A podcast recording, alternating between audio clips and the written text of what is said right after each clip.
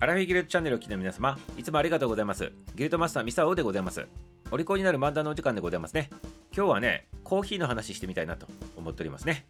そしてね、喫茶店の話にね、つなげていきたいなと思っておりますね。はい、こんな歌があったでございますね。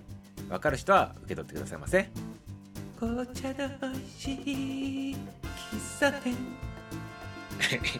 ありがとうございます。ということでございましてね、ちょっと歌わさせていただいたんでございますけど、この歌わかる方は同じ世代ということですね。アラフィフさんということでございますね。はい、ということでございまして、これにめげずにね、ちょっと進んでいきたいなと思ってるんでございますけど、なぜ今日コーヒーの話、喫茶店の話するのかと、これ言ったらね、今日喫茶店の日になっとるからでございますね。遡っていただいて、1888年、1888。ああ、なんかいい感じのね、つながりの、ね、数字でございますね。まあ、明治でいうと21年になるわけでございますけど、この時に東京の上野に日本初の喫茶店っていうのがね、開業したっていうことが由来になっておりまして、日本で一番最初の喫茶店っていうのが、喫茶店でございますね。喫茶店ではないでございますね。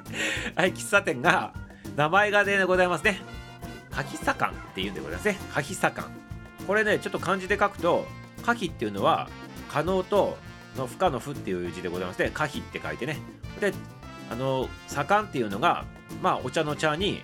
なんとか館の館でございますね。それで、柿茶館っていうわけでございますね。説によると、柿茶館って読ませることもあったりとか、カウイ茶館って読ませるとかね、まあね、一諸説いろいろあるでございますけど、まあで、普通にね、柿茶館ということでございましょうね。この可否っていうのは、なんでこの字なんでございますかね？コーヒー、音だけ聞くとコーヒーに聞こえるでございますけど、可否。でも漢字で書くとなんでかこれがコーヒー、可否なのかね、ちょっとよくわからんのでございますけど、ちょっと意味深でございますね。もしかしたら、飲めるのか飲めないのか、ちょっと謎のね、あの飲み物という意味で、まあ黒いでございますからね、コーヒーってね、ちょっと話それるでございますけど、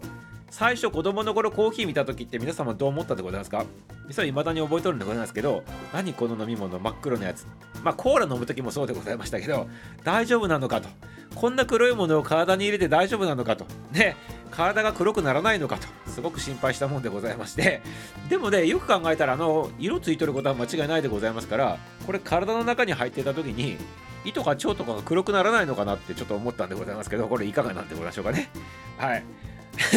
ということで、まあ、それはどうでもいい話でございまして、ちょっと今からね、真面目なコーヒーのね、喫茶店の話したいんでございますね。やめていただいてよろしいでございますか？皆様ね。話を折らないでくださいませ。で、で、一人で折っとるわけでございますけどね、すいませんよっていうことですね。はい、ということで、何の話とったでますか？そうでございます。コーヒーの話でございます。まあ、で、日本では一番最初の喫茶店が、まあ、明治21年に始まったと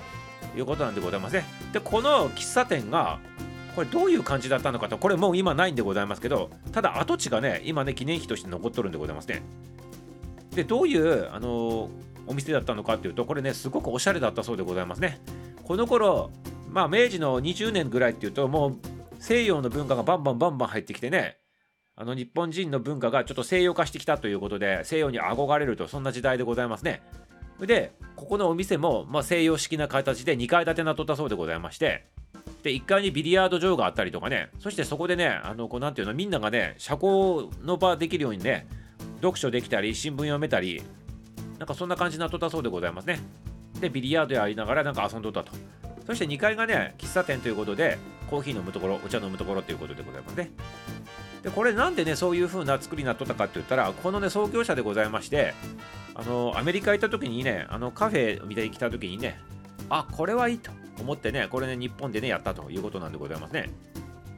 で、コーヒーを飲みながら、こうやって皆さんと交流しながらね、知識をね、あの、こう、お互いにね、吸収し合って、そして文化交流をしてほしいと。そういった願いからね、このようにね、あの、おしゃれな空間でビリヤードやって遊んだりとかしながらね、触れ合えたり、読書しながら新聞読めたり、ね、そんな空間になっとるということなんでございますね。これなんか、明治21年でね、今も通じるでございますね。なんとここのあの店にはシャワーまでね完備しとったということでございますから今もあるでございますよね。あのインターネットカフェみたいなやつがあってそこにはシャワーとかお風呂とか完備されとったりとかしてね読書できてね物が食べて物が食べれて 交流もできてビリヤードあったりするとこもあったりねダーツできたりとかねいろいろあるでございましてカラオケまでできるようになってるところもあるでございまして。まあそれの先駆けでございますね。で 超最先端にとったんだなと思ってね感心しております今ミサをね。はい、ということでございまして、ただ残念ながらこのお店はね、5年間ぐらいであの店を閉じたということでございますね。これ、あのちょっと経営者さんの方が不幸に見舞われてね、あの経営難に陥ったということでございましてね火事にあったりしてねで病気になったりとかしてでちょっとそれがなかったらもしかしたら経営がうまくいっとったんでございますけど、まあ、火事があったおかげでね財産がねあの散財してしまったということでございまして経営になってね経営の方が不振になってしまったということなんでございますけどね、まあ、そういったあのドラマもありつつ日本で初めての喫茶店のお話でございましたね。ということでねこれをね今日ねきっかけにしてね近くのねあの喫茶店巡り新しい喫茶店を探すとかねそういった形でちょっと巡っていただいたらね面白いかなと思っておりますね。はいということでございましたね。そしてでございますね、まあ、夜のアラフィビギルドっていうのであの生ライブやっておりまして9時05分以降に始まる番組でございますけど、まあ、そちらの番組の方ではね今日のねこの喫茶店にまつわる喫茶店にまつわる話でございましてちょっと面白おかしくやりたいネタが何個かあるでございますから皆さんねぜひ入ってきてくださいませね。わちゃわちゃとね楽しみながらやりたいなと思っております。はい潜り OK あの挨拶不要でございますからあの恥ずかしい方は潜って聞いとっても OK でございますしね。表に出たい方はこう分かってきてねいろんなやり取りをね常連さんとも交えながらやると結構面白いでございますからぜひぜひ気軽な感じで入ってきてくださいませ。お待ちしております。はいということでね今日は終了でございます。明日も楽しみにしておいてくださいませ。終わり。